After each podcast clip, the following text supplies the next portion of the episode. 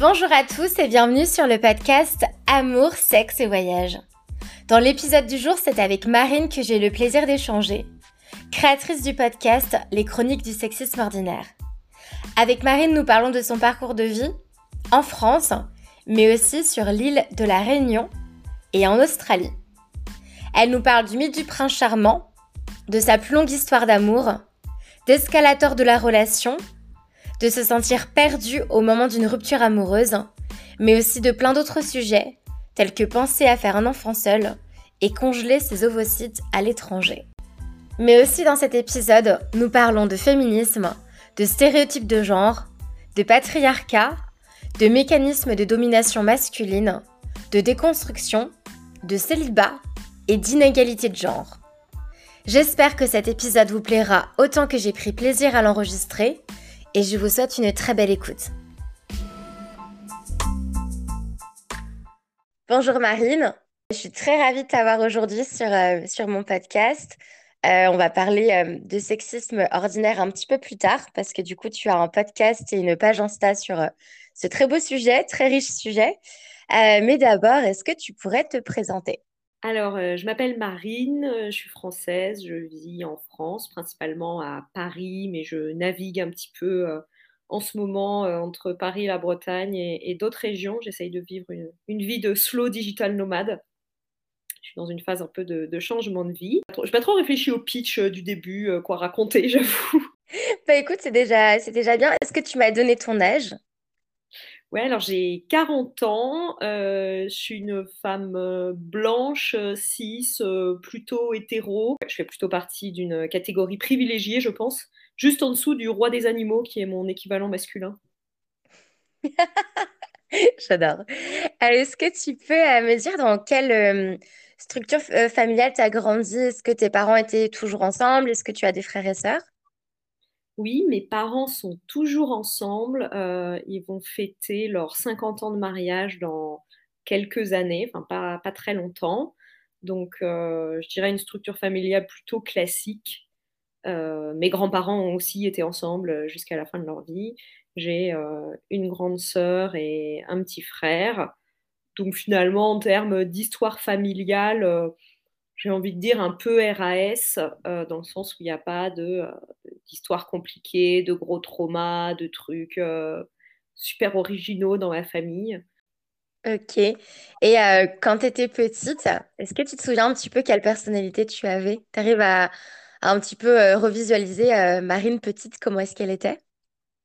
Ouais, j'étais une petite fille plutôt réservée, un peu timide, contrairement à mon frère et ma sœur qui prenaient pas mal de place et de volume sonore. Moi, je suis au milieu, alors est-ce que c'est un syndrome, celui du milieu ? Je jouais beaucoup toute seule, j'avais un peu mon monde à moi et ça ne me dérangeait pas de faire mes petits trafics, mes petites activités dans mon coin sans qu'on m'entende trop. Je pense que j'étais une enfant assez facile au final. Ok. Et donc, si mes calculs sont bons, tu as été adolescent dans les années 90. Comment ça s'est passé pour toi, cette période de vie ? Est-ce que tu as fait une crise d'ado ou ton adolescence s'est passée assez tranquillement ? Alors, je n'ai pas fait de crise d'ado au sens où je n'ai pas du tout été une grosse rebelle. Après, je ne garde pas forcément un super souvenir de cette période. J'étais une enfant réservée, timide, ça a continué à l'adolescence. Donc, globalement, j'étais une ado fille de prof, parce que ma mère est prof et elle était prof dans les établissements où j'étais scolarisée. Bonne élève, réservée, je travaillais bien à l'école. En fait, je me disais que je faisais un peu école, boulot, dodo, quoi. Finalement, c'est assez triste. Vu comme ça, j'avais pas trop de grandes bandes de potes. J'ai plutôt eu des amitiés one-to-one. J'étais pas dans les cool kids, mais en fait, une fois adulte, je suis très contente parce que je pense que c'est les pas cool kids qui font les adultes intéressants. Et mais voilà, la norme et les injonctions qu'on peut avoir quand on est jeune et on n'a pas encore toutes les clés pour comprendre et on a envie d'être comme les autres et d'être comme il faudrait être, c'est pas forcément évident. Donc ouais, j'étais pas méga heureuse, je pense, à l'adolescence. Et de façon générale dans ma vie, en fait, je kiffe vachement plus ma vie aujourd'hui à 40 ans qu'à 35, et à 35 qu'à 30, et à 30 qu'à 25, et ainsi de suite. Donc je vis pas du tout dans la nostalgie de « Ah, quand j'avais 15 ans ou quand j'avais 20 ans, c'était tellement génial. » Ah non, non, je suis très contente d'avoir dépassé ça. Est-ce que à cette période, tu te souviens comment tu as vécu la puberté? Parce que en tant que femme, on a l'arrivée de nos règles, on a notre corps qui change quand même assez, quoi, entre un corps de petite jeune femme et un corps de jeune adulte. Est-ce que ça t'avait été préparé par tes parents, par ta maman, par quelqu'un d'autre, ou ça a été un peu la surprise? Alors, j'ai pas trop de souvenirs de ça. Par contre, je me souviens pas que ça a été une surprise folle. Donc, je pense que ma mère m'en avait parlé, et quand c'est arrivé, je savais ce que c'était et je suis allée la voir. Et c'était pas vraiment un sujet dans le sens où ça n'a pas été un énorme traumatisme ou un... Voilà. Bon, ça m'a bien saoulée quand même, parce que moi, j'ai toujours eu des règles assez douloureuses et franchement, je m'en serais bien passée. Et alors peut-être que... Je sais que ma mère nous a parfois raconté, parce que ma mère est d'une autre génération, elle était en pension quand elle était petite, enfin, dès le collège, et bon, en pension dans les années 50, et qu'elle avait eu ses règles, et qu'elle était un peu paumée, quoi. Donc, je ne sais pas si cette expérience qui a fait qu'elle nous a, ma sœur et moi, accompagnés là-dedans, mais je me... Voilà, ça a été... c'est un peu passé comme une lettre à la poste, hormis les douleurs que ça a provoqué chez moi. Et après, je suis pas... j'ai eu un corps à peu près dans la norme. Enfin, je mesure 1m60, Bon, j'ai pas eu une énorme poitrine qu'il était compliqué d'assumer à un âge. Enfin voilà, j'ai plutôt petite poitrine en fait. Quoi d'autre? Et bon, j'avais, je me trouvais à l'époque, mais là encore, vive les injonctions faites aux filles et aux femmes sur leur corps. Je me trouvais un peu ronde à l'époque et jusqu'à l'âge de 20 ans. Voilà, je n'avais pas forcément un rapport hyper pacifié à mon corps. C'est peut-être ça qui se serait un peu qui aurait été le plus compliqué à la puberté. Et puis, à 20 ans, j'ai maigri sans trop comprendre comment. Je suis restée longtemps un peu grosse dans ma tête. Et puis, au fur et à mesure, tu te rends compte que tu regrossis pas et que, OK, c'est mon corps, c'est juste des périodes de vie qui font que ta morphologie change. Et aujourd'hui, je suis plutôt à l'aise dans mon corps et tout va bien de ce côté-là, quoi. C'est vrai que dans les années 90, c'était... ça change un petit peu, on va dire un tout petit peu, hein, parce qu'il y a toujours le mannequinat, tout ça, mais Kate Moss, par exemple, c'était vraiment le modèle de la femme qu'il fallait être, très, très fine, très grande. Et c'est vrai que moi, je suis toute petite en taille et j'ai toujours une morphologie, enfin, j'ai pas une morphologie pour être filiforme. Et c'est vrai que voilà, en fait, ça crée des dégâts sur notre... rapport à notre corps quand tous les magazines sont avec des nanas super grandes, donc qui font déjà 20-30 cm de plus que nous limite et qui sont filiformes, quoi. Donc je vois ce que tu veux dire par rapport au corps. C'est pas facile de se construire à l'adolescence en ayant des images qui sont des femmes auxquelles on ressemblera juste jamais, quoi. Et il y a autre chose à l'adolescence, c'est l'éducation sexuelle. On a des cours d'éducation sexuelle à l'école, ça dépend des écoles, ça dépend des périodes aussi et de générations. Est-ce qu'il y a eu des cours d'éducation sexuelle dans ton collège ou dans ton lycée à l'époque? J'en ai pas souvenir. Enfin voilà, ça me dit rien. Alors après, moi, à cet âge-là, j'avais pas de petits copains, j'ai plutôt été tardive sur le sujet. De toute façon, voilà, j'étais là. Fille réservée, première de classe, qui n'avait pas trop d'amis, donc j'avais pas non plus, j'ai pas eu des amoureux ou des trucs, j'ai eu peut-être des flirts un peu platoniques, quoi. Donc j'ai pas souvenir de ça, j'ai pas non plus souvenir d'en parler avec mes parents. Je pense que si ma mère avait dû, parce qu'à mon avis c'est ma mère, pas mon père, nous dire, enfin, on était informés sur les maladies, etc. Et puis en plus, moi, je suis vraiment la génération sida où voilà, il faut faire super gaffe. Le discours était beaucoup plus présent sur la prévention des maladies sexuellement transmissibles qu'aujourd'hui, quoi. Enfin, c'était beaucoup plus matraqué. Donc cet aspect-là, je le connaissais. Tout le reste, parce que c'est quand même toute petite partie de la sexualité. Je pense que je l'ai plutôt découvert en ayant des relations, quoi, au fur et à mesure, et ça n'a pas forcément été simple d'ailleurs. Ok, donc pas forcément de cours d'éducation sexuelle, pas forcément avec tes parents. Est-ce que, je sais pas, est-ce qu'à l'époque, t'es tombée sur, je sais pas, un livre à caractère pornographique ou une cassette VHS avec un film porno? Enfin, est-ce que du coup, tu avais une image de ce qu'était la sexualité avant que toi-même, tu essayes, comme tu me le disais, avec des garçons Pas trop, ou alors l'image qu'on peut avoir dans les films, sans que ce soit du porno, juste dans les produits culturels classiques, on va dire. Mais j'avais pas vraiment de représentation de la chose, je pense. Mais c'est intéressant parce que moi, c'est un peu pareil. Et c'est vrai que j'ai interviewé sur le podcast des personnes jusqu'à présent entre 19 et 41 ans. Et c'est vrai que forcément, les générations qui sont au début de leur vingtaine, eux ont cette représentation en plus très peu réalistique de la sexualité à travers les pornos. Alors que moi, à l'époque, je crois peut-être être tombée sur un magazine pornographique chez une amie dans la table basse de ses parents. Mais on l'a vite refermé. Je crois qu'on avait, je sais pas, 9-10 ans. On était là, mais c'est quoi ce truc ? Et mais sinon, j'avais jamais, à part pareil, comme tu le disais là, dans les films, les scènes un peu suggérées de voilà, il y a un bisou, puis toi tu sens qu'il y a de l'excitation qui monte dans ton corps, tu dis qu'est-ce qui se passe. Mais pareil, j'ai vraiment appris sans avoir de représentation. Et ça peut être bien comme pas bien parce que c'est vrai qu'on n'a pas de représentation, on ne sait pas trop ce qui se passe, etc. Mais en même temps, c'est vrai que la sexualité est très biaisée pour certains jeunes de nos jours. En tout cas, moi, j'ai eu Internet à la maison quand j'étais au lycée. Et puis, c'était Internet avec un modem qui faisait... J'imite très mal le modem, mais...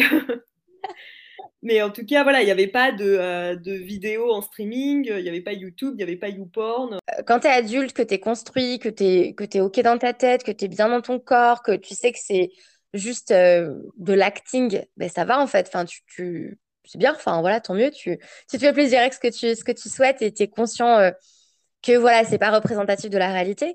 Mais en fait, l'accès tellement facile des images et des petites vidéos comme ça à caractère pornographique pour des jeunes qui ont, je sais pas, genre 10 ans, qui sont sur leur téléphone et qui tombent sur des trucs comme ça.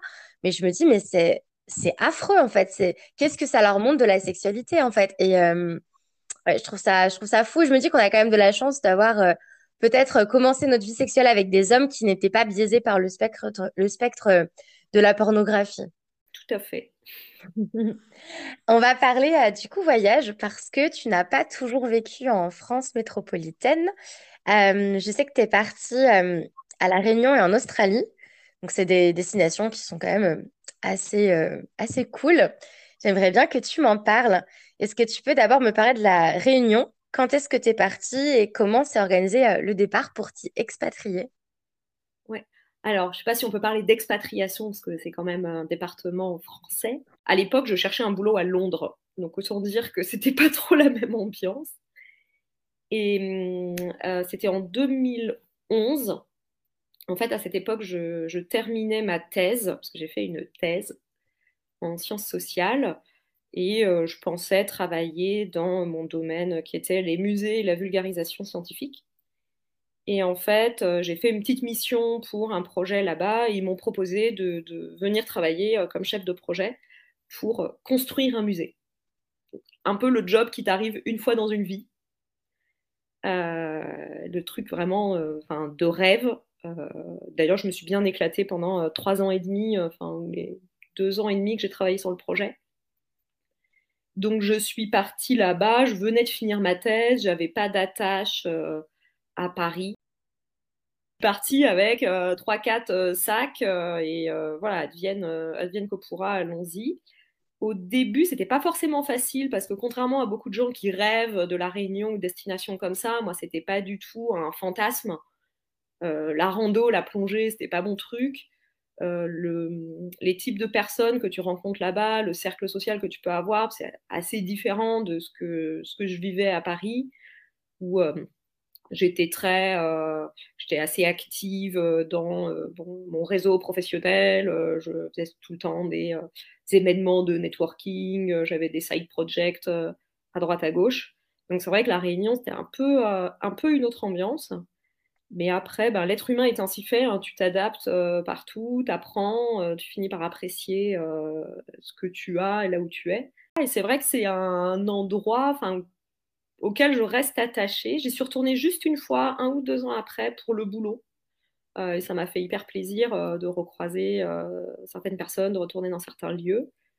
Et j'espère, peut-être que j'irai l'hiver prochain, j'essaierai dans mon nomadisme, là un peu moins slow, d'y retourner.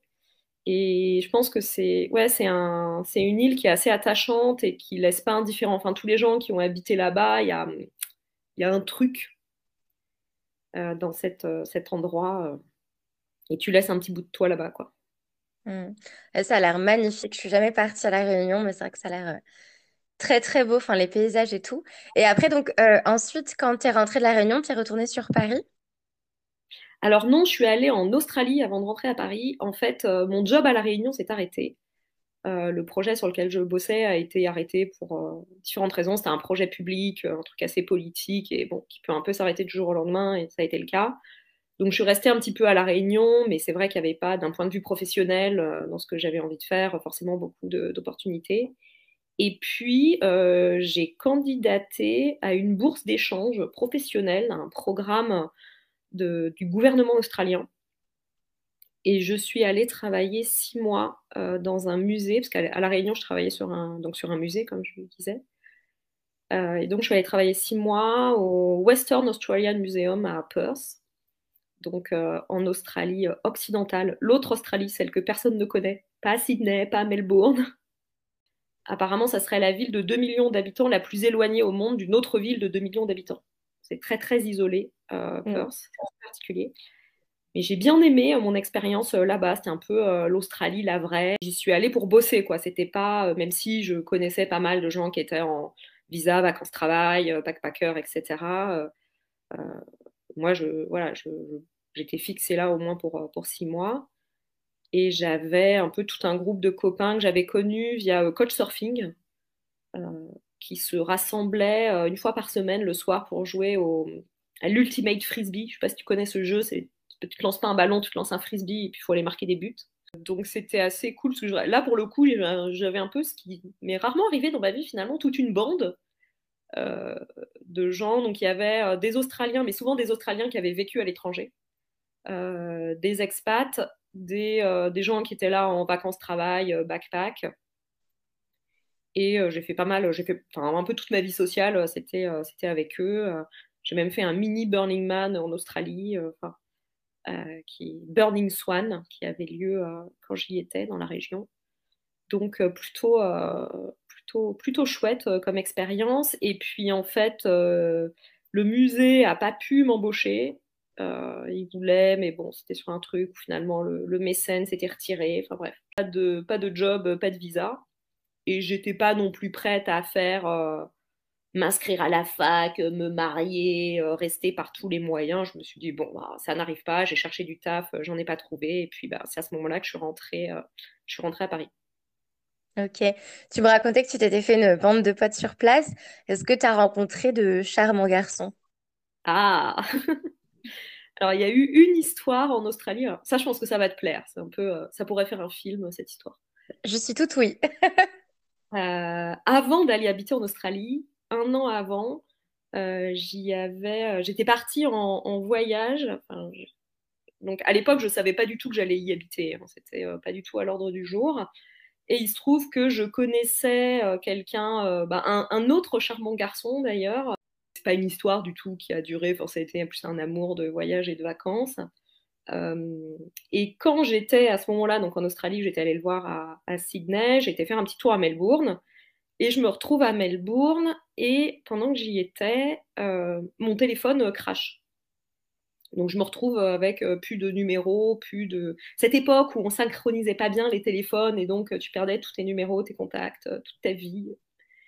Et donc j'envoie un message sur Facebook en disant « Ah bah je suis en Australie, genre j'ai perdu, mon téléphone a planté, j'ai plus les numéros et tout. » Et là, j'ai un copain, enfin un mec que je connaissais de loin, qui me répond « Ah, mais j'ai un bon copain à Melbourne, tiens, tu peux le contacter, voilà son nom et tout. » Je me dis « Bon, je ne suis pas non plus en détresse, mais ça peut être sympa de rencontrer quelqu'un. » Donc, j'ai rencontré cette personne. Voilà, c'était deux Français qui se rencontrent, il me raconte un peu sa vie en Australie, voilà. Puis moi, je repars à Sydney, puis je repars à La Réunion. Et on reste en contact et on se met à échanger de temps en temps, à discuter. Enfin, c'était sympa, mais voilà, sans aucune arrière-pensée. Et puis, on se met à discuter quand même beaucoup et souvent. Et donc, il se trouve que je rentrais à Paris, en métropole, pour Noël, et lui aussi. Et donc, on s'est croisés à Paris on s'est vus. Je crois que j'avais eu la réponse de la bourse avant qu'on se croise à Paris. Donc, on savait que j'allais aller en Australie. Alors bon, Melbourne, Perth, c'est pas à côté, hein. C'est 5 ou 6 heures de vol. Mais au moins, c'est le même pays, quoi. C'est plus proche que Réunion, Melbourne ou Paris, Melbourne, quoi. Je rentre à La Réunion, lui, il rentre à Melbourne. Moi, j'attendais mon visa, en fait. Ça prenait un petit peu de temps d'avoir le visa. Et là, on se met à se parler tous les jours, à s'appeler un jour sur deux. Ça durait 1 ou 2 heures. Enfin, voilà, pour moi, c'était « Waouh, il est en train de se passer un truc. » Voilà. Enfin, c'était un peu le truc comme dans les comédies romantiques, quoi. Et donc, j'arrive à Perth, je trouve une coloc, je m'installe et tout. Et là, je lui dis « Bon, bah ça y est, c'est bon, tu peux venir. » Et là, la grosse douche froide. « Ah, bah en fait, j'ai rencontré quelqu'un à Melbourne. » Enfin, l'horreur. Et puis, on s'est quand même revus. On s'est retrouvés à Sydney, mais ça n'a pas... La mayonnaise n'a pas pris. C'était un peu, faudrait qu'il y ait cette petite étincelle, mais qui ne s'est pas passée. Mais c'est une histoire qui a été compliquée pour moi. C'était encore la période où je courais après le prince charmant. On va en reparler, cette grande arnaque. On va en reparler, c'est sûr et certain, c'est clair. Mais là, du coup, ce que tu me racontes, c'est... Encore ce manque d'honnêteté cruelle de la part du sexe masculin. Bon, je dis pas que les femmes sont tout le temps honnêtes, hein, mais le nombre de situations comme ça où l'homme, en fait, pourrait juste te dire, dès qu'il rencontre une nana, tu vois, juste te dire, écoute, on va arrêter cette correspondance de messages et être dans l'espoir de se revoir parce que, voilà, machin.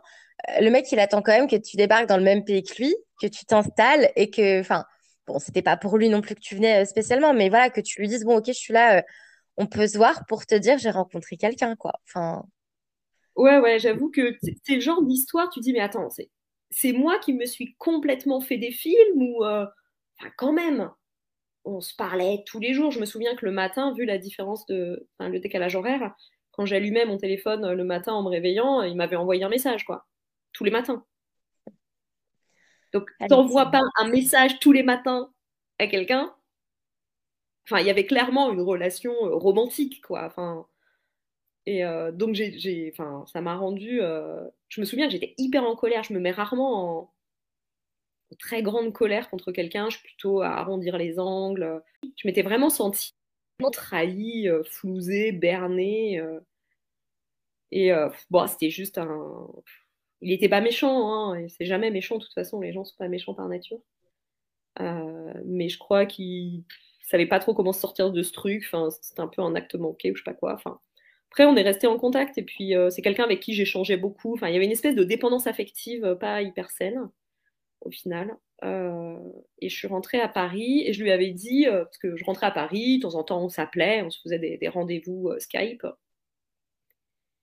Et lui, il me demandait ce qui se passait dans ma vie. Et moi, je lui posais pas de questions. Et je lui avais dit, je veux pas savoir ce qui se passe dans ta vie perso. Enfin, c'est une règle qu'on met entre nous. Et en fait, un jour, alors que ça faisait quelque temps qu'on n'avait pas échangé, il m'envoie un message. Bon, pas donné de nouvelles, mais en fait, je me suis mariée et je vais être papa. Et là, même si ça faisait à l'époque, ça devait faire 2 ans que c'était passé cette histoire. J'étais avec quelqu'un, je crois, à l'époque. Mais ça m'a quand même vraiment retourné un truc dans le ventre et je lui ai plus jamais parlé. Parce que pour moi, c'était, voilà, j'avais dit, je ne veux pas savoir ce qui se passe dans ta vie. Alors bon, non plus être en contact avec les gens et être ami avec eux sans savoir qu'ils sont mariés, qu'ils ont des gosses, mais ou pas, je sais pas. Et donc voilà, on s'est jamais reparlé et je ne sais pas si on se reverra un jour.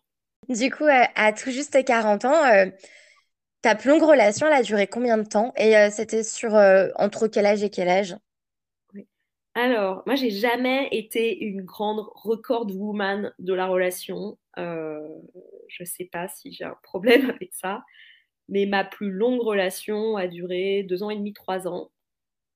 C'était avant mes 30 ans, donc je dirais entre 25 et 28 ou 26 et 29. Okay. Une époque où j'étais encore étudiante, parce que c'était des études assez longues, enfin, si on considère que la thèse, c'est des études. Et donc, c'est la seule fois où j'ai habité avec quelqu'un. Enfin, j'étais dans un modèle... c'est la seule fois où j'ai vraiment été dans un modèle de couple classique, tel que l'entendent la plupart des gens. L'escalator de la relation, je ne sais pas si tu connais ce concept. Tout à fait. Oui, bah, c'est vraiment le concept qu'on a tous dans la tête et qu'on nous met... enfin, qu'on nous bombarde tellement de ça qu'en fait, voilà, il faut juste que la relation de couple, ce soit... tu te rencontres à telle période de vie et puis après un certain temps, il faut quand même que tu habites ensemble et puis ensuite, il faut qu'il y ait ça. Enfin, en fait, il y a ce cheminement. En fait, il faut tout le temps passer des étapes, quoi. Mariage, enfant, achat immobilier, blablabla, quoi. Ouais. Donc, moi, j'étais vraiment là avec ce mec sur la rampe de lancement. Hein. Il voulait qu'on se marie, qu'on fasse des enfants. Enfin, j'aurais pu me marier avec ce mec. C'était vraiment le couple hétéro classique avec tous ses travers. Je m'en suis rendu compte, j'ai analysé a posteriori hein, cette relation, ce que je raconte là 10 ans après, c'est pas forcément le discours que j'avais à l'époque, mais c'est quelqu'un qui était un peu plus âgé que moi, qui en plus, comme il n'avait pas fait d'études, travaillait très tôt, finalement dans sa vie pro était très avancé, donc en termes d'un peu d'étape de vie, bah, il y avait genre 10 ans d'écart, donc ça crée en fait une relation de domination en vrai. Parce qu'il y avait une domination économique, il gagnait beaucoup plus d'argent que moi, il s'était très bien débrouillé, il gagnait bien sa vie, c'était un mec assez entreprenant, qui investissait dans l'immobilier, avait un job, il était à son compte, mais voilà, ça marchait plutôt bien, et qui avait une idée assez arrêtée du modèle de vie qu'il voulait avoir. Ça a été compliqué, parce que c'est quand même quelqu'un qui... il n'y avait pas une relation d'emprise, mais voilà, il y avait quand même une relation de dépendance, bah, comme dans toute relation, hein, on est quand même lié à l'autre. Au moment de la rupture, ça a été très dur parce que j'avais l'impression de ne plus savoir quoi faire par moi-même, de devoir réinventer toute ma vie, alors qu'on n'avait pas passé non plus 30 ans ensemble. Hein. Et ça a été ma seule relation où je suis arrivée, je ne sais pas, sur la 3e ou 4e marche de l'escalator et je ne suis jamais remontée aussi haut. Mais j'en suis très contente. Maintenant, là où tu en es dans ta vie et par rapport à tes pensées, voilà, tu as évolué totalement radicalement que par rapport à ce modèle-là de couple.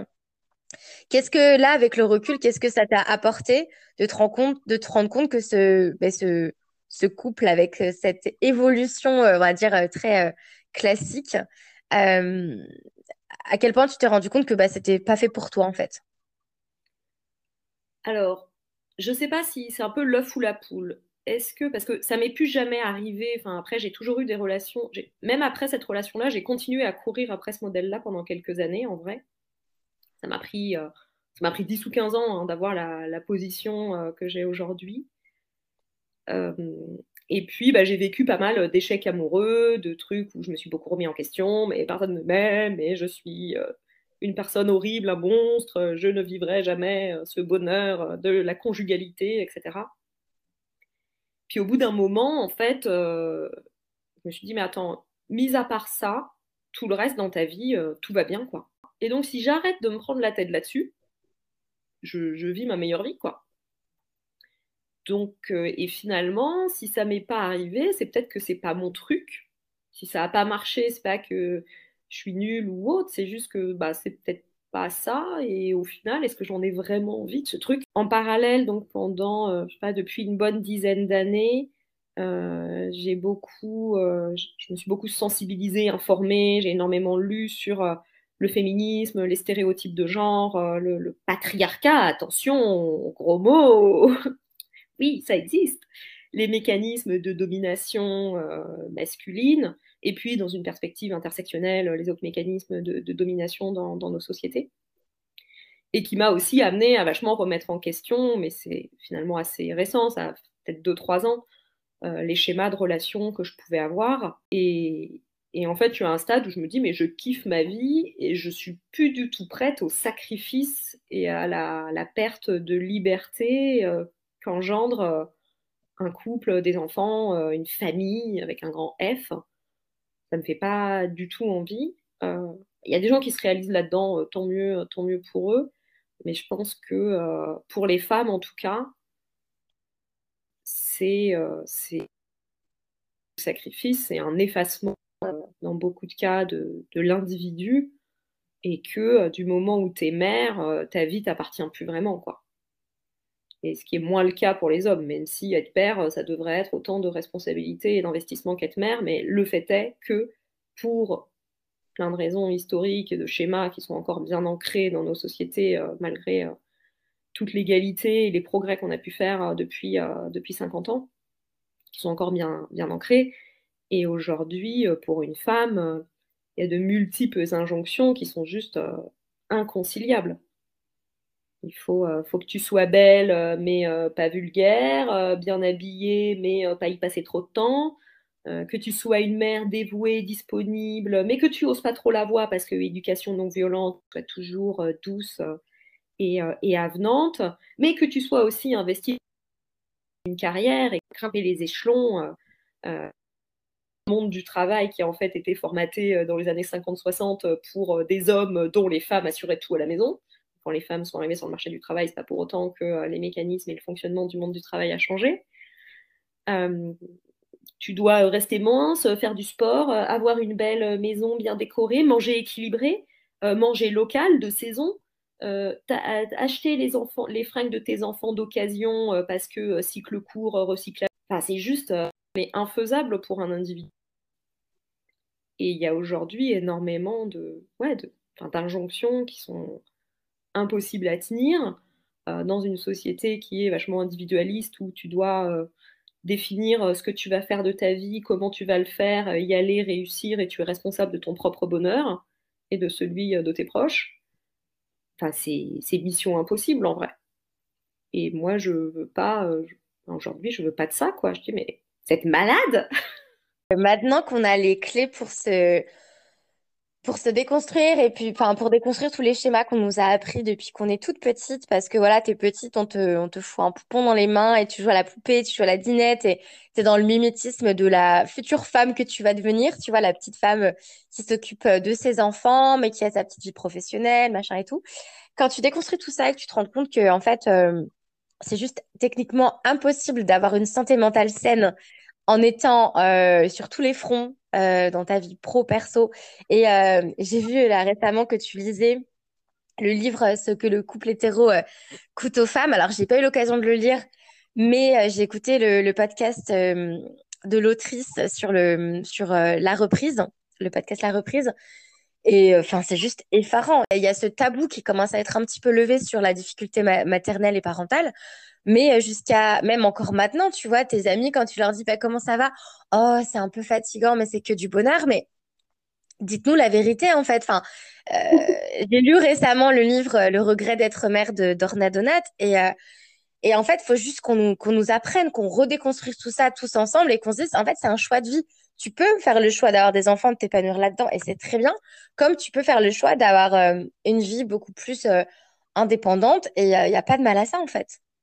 Ouais, et ça me fait penser, j'écoutais, je ne sais plus dans quel podcast c'était, l'interview d'une sociologue qui avait travaillé justement sur les non-mères qui choisissent, pas qui subissent une infertilité, ou pour qui c'est réellement un choix. Il y a les personnes qui ont vécu certains traumatismes dans l'enfance et qui ne se sentent pas du tout d'avoir un enfant, d'élever un enfant, et pour qui disent non, c'est trop de responsabilité, je ne veux pas reproduire certains schémas, je ne veux pas revivre certaines choses de l'enfance, etc. Et puis, il y a les personnes qui ont une vie intellectuelle, artistique, spirituelle, hyper riche, et qui s'accomplissent là-dedans, et qui sont heureuses avec ça, et qui disent, bah, en fait, un enfant... j'en ai pas forcément envie, ça viendrait... En fait, ça serait un énorme coût par rapport à cette vie très riche que j'ai à côté. Là où je pense malheureusement que pour plein de gens, faire des enfants, je ne vais pas me faire des amis en disant ça, mais ça vient de l'existence. Donc voilà, le sens de ton existence, c'est tes enfants et faire en sorte d'en faire des individus autonomes et heureux. Et c'est un job à plus que plein temps. Et puis, de toute façon, on vit dans une société où la religion, puis l'État nous a bourré le crâne avec le fait qu'il faut faire des enfants et il faut se reproduire. Moi, quand j'entends dans le discours de certains politiques aujourd'hui que la famille est un pilier, etc., je tombe de ma chaise, je me dis, mais... Et le capitalisme en a rajouté une couche. Hein. En fait, faire des enfants, c'est juste reproduire une force de travail à exploiter. Hein. C'est pour ça que... Il y a des politiques natalistes où la contraception masculine et la vasectomie est beaucoup plus développée en Angleterre, alors qu'en France, c'est un énorme tabou et tu peux bonne chance pour trouver un médecin qui accepte de le faire. Et je parle même pas d'une ligature des troncs. J'ai écouté récemment, j'ai découvert un podcast qui s'appelle « Stérilisez-moi ». Et c'était hyper intéressant parce que c'est des jeunes femmes qui ont entre 20, 25 et 30 ans. Qui se font ligaturer les trompes et du coup il y a un peu tout leur parcours en fait auprès des médecins parce que comme tu l'as dit c'est un parcours du combattant, c'est hyper compliqué en France avec une politique autant nataliste que la nôtre de faire ça et tu dis mais en fait c'est notre corps quoi. Et il y a une nana justement qui parlait donc de sa ligature des trompes et elle devait avoir un papier signé de son mec en mode ouais ok j'accepte que ma compagne fasse ça quoi. Hallucinant. Après dans mon cas je nuancerais un petit peu pour être tout à fait honnête, c'est une position que j'ai aujourd'hui mais qui m'a pris beaucoup de temps et moi pendant très longtemps et jusqu'il n'y a pas très longtemps je me suis toujours projetée avec depuis que je suis petite hein. Je me suis toujours projetée avec des enfants, en vrai. Et quand j'étais dans courir après l'escalator des relations ou le train du prince charmant, c'était aussi, et ça me stressait parce que, horloge biologique, si tu veux ne pas faire des gamins avec le premier venu, il faudrait le rencontrer, quoi. Et j'ai congelé mes ovocytes. Je gère mes voyages dans un tableau Excel, hein, je suis ce genre de personne. Donc à l'époque, ce n'était pas encore autorisé en France, ça l'est depuis pas longtemps, et je ne suis même pas sûre que les décrets d'application soient aujourd'hui sortis. Donc j'ai fait ça en Belgique, un peu sous le manteau, et avec la chance, et c'est une énorme inégalité, hein, parce que j'avais les moyens financiers de le faire, j'ai su où aller taper, à quelle porte aller taper pour le faire, c'est pas du tout donné à tout le monde. Et j'ai même réfléchi très très sérieusement à un moment donné, j'en ai été jusqu'à parler à mes amis, à ma famille, j'ai réfléchi extrêmement sérieusement à faire un enfant toute seule. C'était pas autorisé en France hein, de la PMA pour les femmes seules, donc comment faire? J'ai le mode d'emploi, j'avais fait mon petit benchmark des solutions possibles. Et puis finalement, j'ai à cette époque-là eu un gros changement dans ma vie professionnelle, qui a un peu qui a un peu chamboulé ma vie qui commençait. J'étais un peu quand j'avais cette idée de faire un enfant toute seule, il y avait un peu un alignement des planètes. Je me suis dit ok, c'est maintenant ou jamais. Et puis les planètes se sont un peu désalignées et en fait l'envie, enfin la lubie m'est un peu passée. Je pense que j'avais besoin d'aller au fond du raisonnement et de me dire finalement non, à la fin je le fais pas et c'est parce que j'ai choisi de pas avoir d'enfant. Si j'avais voulu en avoir, j'aurais pu. Ça n'a pas été un choix subi, en fait. C'est juste que ça ne s'est pas fait. Je pense que j'aurais été dans une relation qui le permettait il y a quelques années. Je l'aurais fait. Peut-être que j'aurais fait partie de ces mères qui regrettent d'être mères en se disant merde, peut-être pas. Même si tu aimes tes enfants, mais tu te rends compte de tout ce que ça a impliqué. Voilà. Donc, en tout cas, aujourd'hui, je suis célibataire, sans enfant, j'ai aucune envie de me mettre en couple et en ménage parce que voilà, j'ai pas envie tout simplement de devenir la boniche d'un mec ou de gamin. C'est horrible de dire ça, mais malheureusement c'est très dur je pense, même si t'es ultra féministe, ultra déconstruit, que t'as conscience, que tu connais tous ces mécanismes, c'est très dur de pas tomber dedans. Et je crois que la façon de ne pas y tomber, c'est de même pas mettre un orteil dedans, quoi. Ah, mais je Je valide ce que tu dis et c'est hyper intéressant ce cheminement que tu as eu à penser du coup à avoir un enfant seul et puis au final tu t'es rendu compte que peut-être que c'était pas forcément ce que tu voulais. Moi je suis un peu comme toi dans le sens où je me suis toujours projetée avec des enfants, éducation hyper bien, enfin je veux dire, j'ai pas de trauma d'enfance non plus, famille très classique comme la tienne et tout, enfin donc moi je me suis toujours imaginée reproduire ce modèle parental qui m'a été inculqué, où j'ai une super relation avec mes parents, où on est quatre sœurs, on s'entend super bien et tout. Et c'est vrai que voilà, je pense que c'est aussi en voyant mes copines devenir maman et avoir beaucoup moins de temps pour elles, je me suis dit attends, toi ton temps, ton côté solitaire, c'est tellement essentiel pour toi que en fait comment tu vas faire si t'as quelqu'un qui dépend de toi 24 heures sur 24. Et juste rien que cette pensée là, ça m'a fichu la trouille, tu vois. Mais en plus de ça, voilà, il y a plein de raisons. J'ai une liste, mais longue comme le bras, des raisons pour lesquelles je veux pas être maman, alors que j'adore les enfants, tu vois. C'est pas du tout un truc depuis toujours. J'ai jamais renié. Oh non, jamais j'aurai d'enfants. C'est pas, tu vois, c'est vraiment venu avec le temps. Mais là, le fait que ces réflexions soient arrivées alors que je me trouve en Nouvelle-Zélande, donc je suis un peu loin des injonctions françaises, tu vois. Ici, j'ai pas de copines qui sont mamans. Les personnes que je fréquente sont quand même plus jeunes que moi aussi, donc elles se posent pas forcément ces questions-là, ou en tout cas n'ont pas ces réflexions que moi j'ai. Mais je me dis, voilà, si demain je réhabite en France, j'aurais peur d'être un peu à nouveau aspirée par la pression sociale, alors que là, pour le coup, mes convictions sont assez fortes et précises. Mais toi, en fait, comment tu arrives à vivre les choses, dont ton statut de célibataire nullipare, justement dans une société française qui valorise autant le couple et la parentalité? Est-ce que des fois, tu te poses des questions, te dire est-ce que je suis vraiment sur le bon chemin, ou c'est vraiment, t'as fait le taf intérieur et tu sais que non, c'est juste pas fait pour toi. Et puis, les injonctions qu'on te balance, tant pis, ça regarde les autres, mais ça te regarde pas toi.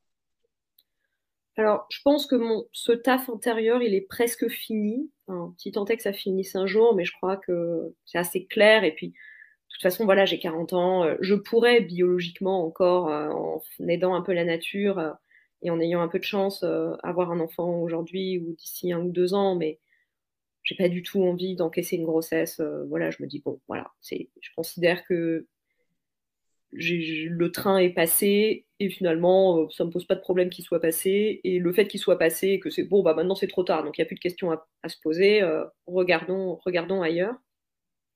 Et comme j'ai plein de trucs dans ma vie qui m'éclatent, j'ai encore l'impression d'avoir plein de choses à faire, de projets à mener.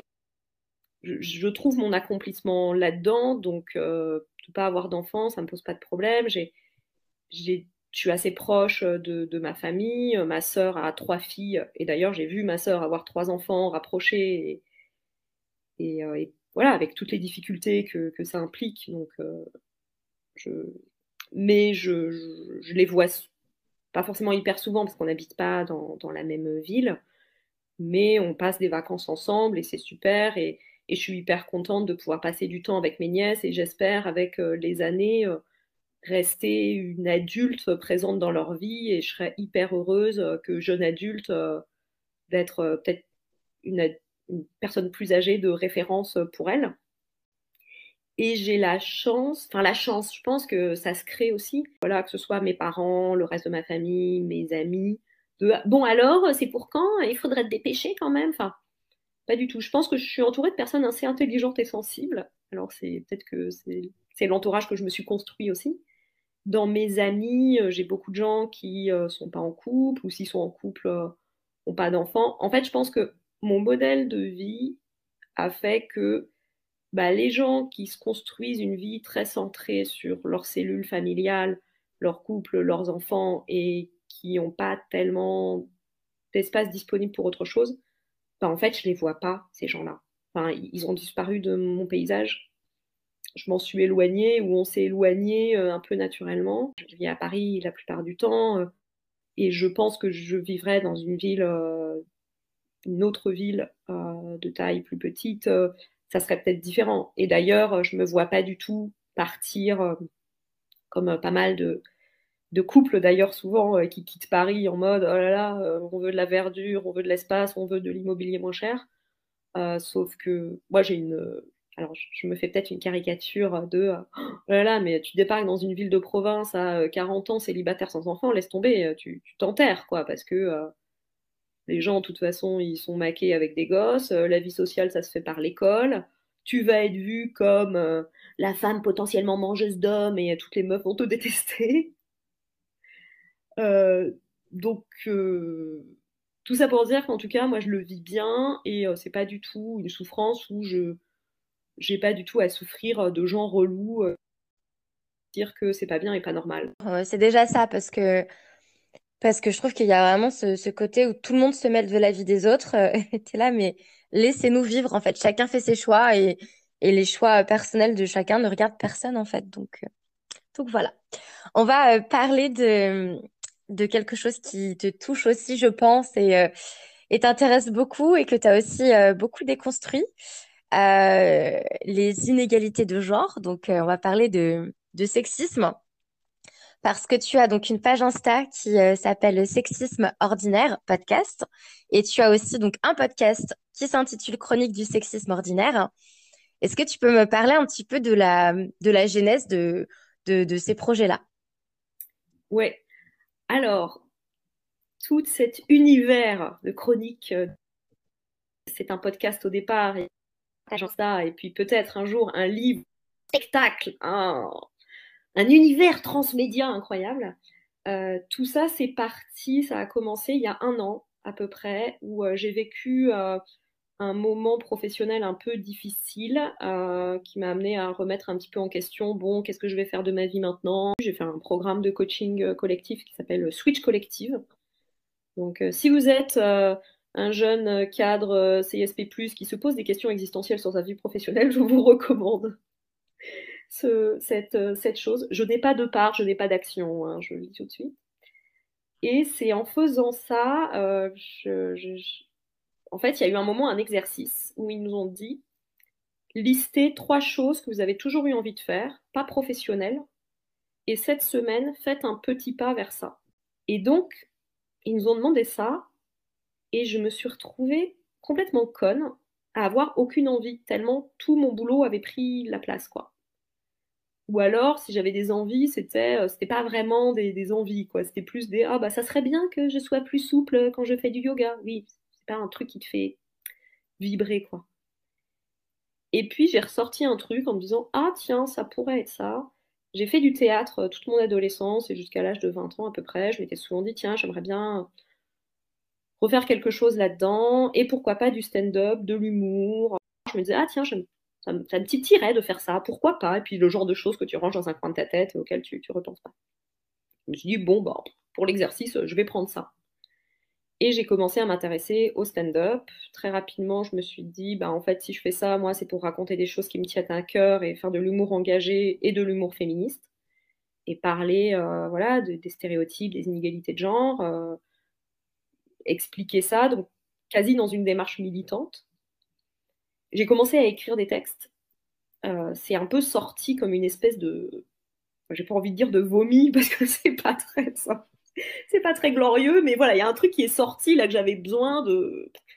Donc j'ai écrit genre 10-20 pages sur les règles, de manière un peu frénétique.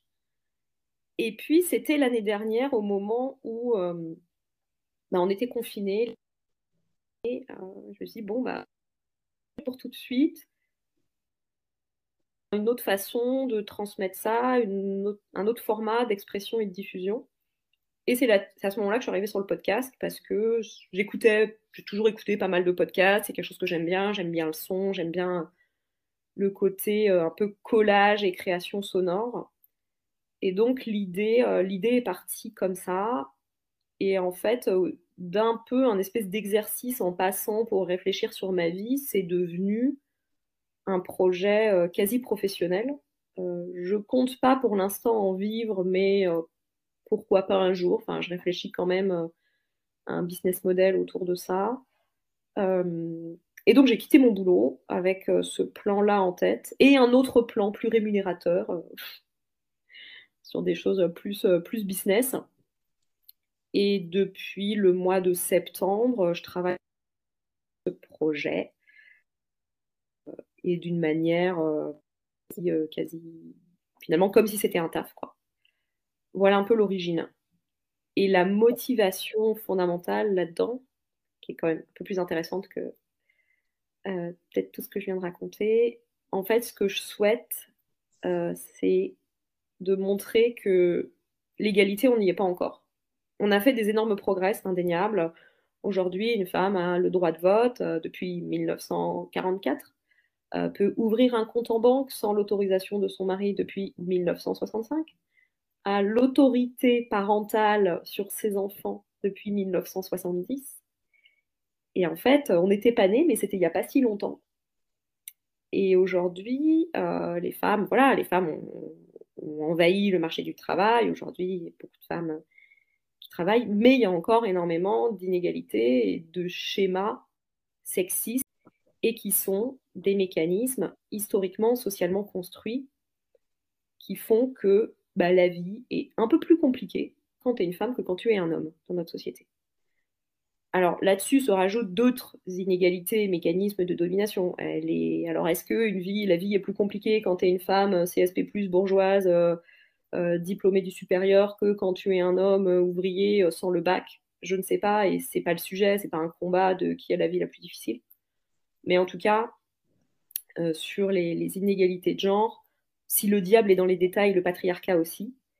Et dans toutes les lectures que j'ai pu faire, je suis tombée sur des choses absolument hallucinantes, en fait, que tu ne soupçonnes pas, sans même parler des questions de violence sexuelle et sexiste.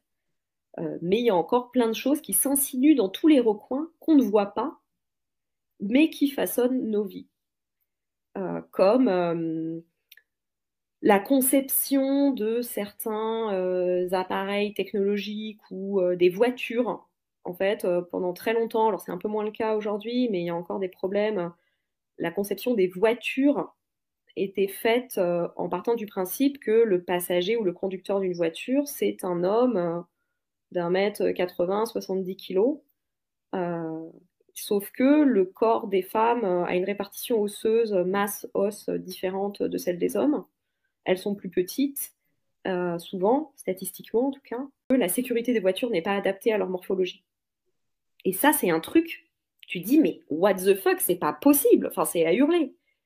Les essais de médicaments sont principalement réalisés sur des hommes et ensuite prescrits à toute la population. Le calcul du PIB ne prend pas en compte le travail domestique réalisé gratuitement par les femmes, alors que ça a une valeur. Et c'est aujourd'hui un indicateur économique majeur sur la richesse produite par un pays. Il y a plein de choses comme ça, les vêtements, la langue française. La langue française a été artificiellement masculinisée au XVIIe, jusqu'à arriver à cette phrase qu'on a tous entendue, du masculin l'emporte sur le féminin, alors que la règle d'accord jusqu'au XVIIe n'était pas celle-là. On disait un homme et une femme sont belles, une femme et un homme sont beaux. Et au XVIIe, dans tout un mouvement plus large d'instauration et de renforcement de la domination masculine, qui prend son origine au néolithique, hein, ça date, des lettrés pseudo-grammairiens ont décrété, sans aucune justification linguistique, puisque ce n'est pas le cas en latin, ce n'est pas le cas dans les autres langues romanes, qu'on allait accorder au masculin parce que le masculin est plus noble et que l'homme est supérieur à la femme. Il y a des textes hein, qui nous le montrent, ils ont écrit ça, ils ont commencé à rabâcher ça, et au bout de 2 siècles, ils ont réussi à imposer ça, et aujourd'hui, c'est enseigné, et plus personne ne remet, à part quelques militantes et gens un peu renseignés sur le sujet, plus personne ne remet en cause que le masculin l'emporte sur le féminin. Tout a son importance, et que la grammaire a son importance, et que madame, mademoiselle, pourquoi distinguer les femmes par leur statut marital et pas les hommes? Ça a son importance, parce que tous ces mécanismes-là se renforcent les uns les autres. Et moi, je considère qu'il n'y a pas de petit combat et qu'il faut mener, faut déconstruire tous ces schémas sur tous les plans. Et on est nombreux à le faire, donc il y a du boulot pour tout le monde là-dessus. Et qu'il y a évidemment des sujets majeurs comme les inégalités salariales, comme les violences, les féminicides, qui sont hyper importants, qui sont révoltants, qui sont inadmissibles. Et donc, ce que je veux faire dans ce podcast, c'est montrer que si le diable est dans les détails, le patriarcat aussi, et qu'en fait, arriver à une société non sexiste, ça nécessite de déconstruire tout ça, et ça nécessite d'ouvrir les yeux sur le fait que ça percole partout, dans tous les recoins, et que c'est pas parce que ouais, mais dans ma boîte, il y a une égalité salariale, et puis dans mon couple, on fait tous les deux la vaisselle, qu'on a réglé le problème, en fait. Mais c'est clair, parce que en fait, on parle d'un système, quoi. On parle pas de personnes dans leur foyer, à leur échelle ou dans leur entreprise, quoi. Donc, c'est vrai que des fois, c'est fatigant quand tu parles avec des personnes qui sont pas du tout éveillées sur ces problématiques-là, parce que elles vont tout de suite se référer à ce qu'elles connaissent, donc à leur propre modèle de vie. Comme tu l'as très bien dit, ah ben non, mais mon mec, je sais pas, il vide le lave-vaisselle autant que moi, etc. Donc, dans notre couple, on est hyper égalitaire. Dans mon entreprise, voilà, on est traités pareil, hommes et femmes, même salaire, blablabla. Oui, mais enfin, on parle d'un système, en fait. On parle de façon générale, ce qui se passe, et pas à la petite échelle de chaque petit individu, quoi. Mais je pense que ouais, quand tu commences à décrypter tout, ça doit être juste hallucinant, parce qu'il y a des inégalités de partout, partout, partout, dans un système qui a été construit sur la dominance masculine, quoi. Complètement. Ça rend assez fou, et d'ailleurs, c'est important de prendre pas mal de recul et de s'aérer un peu la tête. Mais oui, ça s'insinue partout. C'est un système qui dépasse les individus et qui, en même temps, c'est très difficile de reconnaître qu'il y a un système et que on est guidé par ça et qui nous influence, qu'on le veuille ou non, parce que nous sommes des animaux sociaux qui vivons on est influencé par la culture qui nous entoure, par la façon dont on a été éduqué, donc socialisé, et que tout ça est genré et qu'on ne peut pas s'en défaire. Enfin, moi, je suis dans une perspective complètement constructiviste. Je considère qu'aujourd'hui, de toute façon, l'être humain s'est tellement détaché de la nature, et c'est un grand sujet, hein, essentialisme, constructivisme, oui, mais c'est la nature, les femmes sont comme ci, sont comme ça. Oui, enfin, non, alors oui, il y a des différences biologiques, mais qui ne justifient en rien toutes ces inégalités. Et cette idée de patriarcat dérange énormément de personnes, à commencer par des hommes. Mais non, enfin, parce qu'ils se sentent personnellement attaqués quand tu parles de ça. Mais comme si, quand on parle de racisme, et reconnaître que, bah voilà, quand tu es noir dans notre société, où bah, la vie est plus difficile, on va moins te faire confiance pour louer un appartement, pour te donner un emploi. Statistiquement, tu as plus de chances d'être pauvre, d'avoir moins fait d'études, et que toutes ces discriminations au quotidien, c'est pas toi, moi, blanche, qui en sommes directement responsables. Et les discriminations que subissent certaines femmes et les difficultés qu'elles peuvent avoir, bah, ils ont plus de temps et d'énergie à se consacrer à plein d'autres choses et à réussir plein d'autres choses dans leur vie. Au niveau carrière, par exemple, quand tu n'assumes pas la majorité du travail domestique, ben, tu peux rester plus tard le soir au bureau et te faire bien voir et avoir une promotion. Parce que le système favorise ça. Et en fait, t'as l'impression de ne rien avoir volé à personne, mais c'est un privilège, et t'es dans une course où, en fait, on part pas tous sur la même ligne de départ. Si t'es une femme, si t'es racisée, si tu es handicapée, si tu es une minorité sexuelle ou de genre, tu pars avec des boulets aux pieds, et on nous fait croire, qui plus est, dans notre France républicaine et méritocratique, qu'il suffit de bonne volonté et de travail pour y arriver, mais c'est pas vrai. Et donc, ce que j'essaye de faire avec ce podcast, c'est bah, d'expliquer de manière sur la forme assez légère et par l'exemple, par l'histoire, que bah, c'est plus compliqué qu'il n'y paraît. Et sans attaquer personne, en y allant par voilà, des petites anecdotes qui te font un peu réfléchir, faire un pas de côté.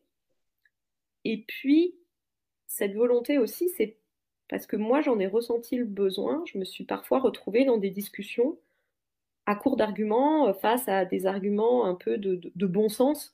Mais enfin, aujourd'hui, c'est bon, vous avez le droit de vote, le droit à l'avortement, tout va bien. Et j'arrivais pas à rétorquer, parce que malgré toutes les connaissances que j'ai pu accumuler là-dessus, bah, entre lire des livres, savoir, se rendre compte de ce qui se passe autour de toi et le défendre. Et donc, je me suis dit, faut que je me prépare, en fait, c'est une bataille.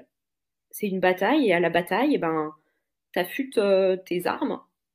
J'aime pas cette métaphore de la guerre, mais elle fonctionne bien. Et donc, mes armes, c'est ces histoires. Et je me dis, il me faut des arguments. Il me faut des histoires à dégainer quand on me sort des arguments comme ça, un peu de pseudo-bon sens, pour montrer la complexité. D'autant plus qu'on est aujourd'hui dans un monde où, alors j'ai pas envie de faire du « Ah, c'était mieux avant », mais voilà, dans un monde où les médias, l'information, ça s'accélère, on n'a plus le temps, du temps long, de la complexité, la politique, le débat politique est absolument pathétique, ça se joue à coups de tweets et de petites phrases. Et malheureusement, on s'attaque à des problèmes qui nécessitent du temps, de la prise de recul, de comprendre la complexité, de déconstruire tous ces schémas. Et donc, voilà, il faut que j'ai des munitions là-dessus, il faut que je me fasse un peu un camp d'entraînement. Comme les politiques, ils vont sur un plateau télé en étant surentraînés, et ben moi, je veux aller dans la vie et dans la société en étant entraînée et en sachant défendre mes convictions et le modèle que j'ai envie, de société que j'ai envie de défendre. D'où ce podcast, et j'espère que ça pourra aider d'autres gens. Et je me dis, voilà, moi je l'ai fait parce que j'en avais besoin, j'en ressentais le besoin, c'était assez viscéral. Et si ça peut aider d'autres personnes à défendre ces mêmes convictions, ça sera ma petite goutte de colibri pour un monde plus juste. Et au moins, je me dis que sur mon lit de mort, j'aurais essayé, quoi.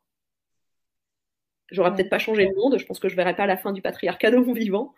Mais au moins, je serai en accord avec ma conscience et je me suis dit que j'ai fait ce que je pouvais faire à ma mesure. Ouais, c'est super, je trouve que c'est une superbe cause et vraiment de pouvoir mettre un petit peu toutes ces informations auprès du grand public, c'est hyper important. Et en plus, de ce que j'ai compris, ça va être sous un format assez humoristique, donc ça permet aussi que les personnes... tu vois, s'attachent à ce podcast-là et prennent ce sujet au sérieux, mais sous une forme moins sérieuse. Donc, c'est trop chouette. En tout cas, j'invite vraiment les auditeurs à aller sur ta page Insta, qui est donc Sexisme Ordinaire Podcast. Récemment, tu as posté quelques réels qui m'ont bien fait rire. Et non, vraiment, j'espère que, du coup, pouvoir écouter au plus vite tes épisodes sur ton podcast. Je mettrai du coup en description de l'épisode toutes les infos pour te retrouver sur les réseaux sociaux. À part ces magnifiques projets, podcasts et pages Insta sur le sexisme ordinaire, qu'est-ce que je peux te souhaiter pour l'année 2022 ? Est-ce que tu as d'autres projets à côté dont tu aimerais parler ou pas ? C'est un peu le principal. Après, je me lance en freelance là sur des activités, on va dire, beaucoup moins engagées et rigolotes. Donc c'est un peu un changement de vie aussi, et j'espère réussir à dégager plus de temps pour aller faire et du stand-up paddle. Je n'ai pas non plus abandonné l'idée du stand-up, et donc cette année je prends des cours, je suis dans un atelier de stand-upper où j'écris, je vais sur scène, mais là je me mets un peu moins la pression que sur le podcast, mais c'est complètement en lien. Et je suis en train de roder un premier sketch sur l'endométriose. Et à terme, dans mes rêves les plus fous, mais je pense que ça n'arrivera pas en 2022, ça arrivera 1 ou 2 ans, ou même plus, après. Mais finalement, les chroniques du sexisme ordinaire, ça commence par un podcast. C'est en train de se décliner sur Instagram, qui pour moi est vraiment juste un autre format d'expression. Mais pas juste un outil de promotion du podcast, et où je fais des choses que je ne fais pas dans le podcast, mais qui finalement servent la même cause et le même propos. Hein, peut-être qu'il y aura quelque chose sur scène. Peut le faire Marine Baousson avec Vulgaire, qui est une grosse inspiration. C'est vraiment un format très proche de ce que je fais, qui est humoriste et qui aujourd'hui a décliné en spectacle, ou Chatologie, qui était un spectacle et qui est devenu un livre. Voilà, je trouve qu'il y a des choses très excitantes à faire sur ces sujets et autour de tous ces formats dont on peut s'emparer pour toucher un maximum de monde et faire progresser la cause. Écoute, c'est tout ce que je te souhaite. C'est des super projets en perspective, et en tout cas, quand je t'entends et quand j'écoute tout ton parcours de vie, c'est hyper inspirant, et j'ai vraiment l'impression que tu vis totalement en accord avec toi-même, avec tes pensées. Là, tu as tu as un militantisme grandissant qui a besoin de s'exprimer et sous des formes qui, en plus, te conviennent, quoi. Donc, franchement, c'est top. Je te souhaite plein de réussites et je te remercie infiniment d'avoir livré tout ça aujourd'hui dans mon podcast. Merci à toi de m'avoir écouté et reçu.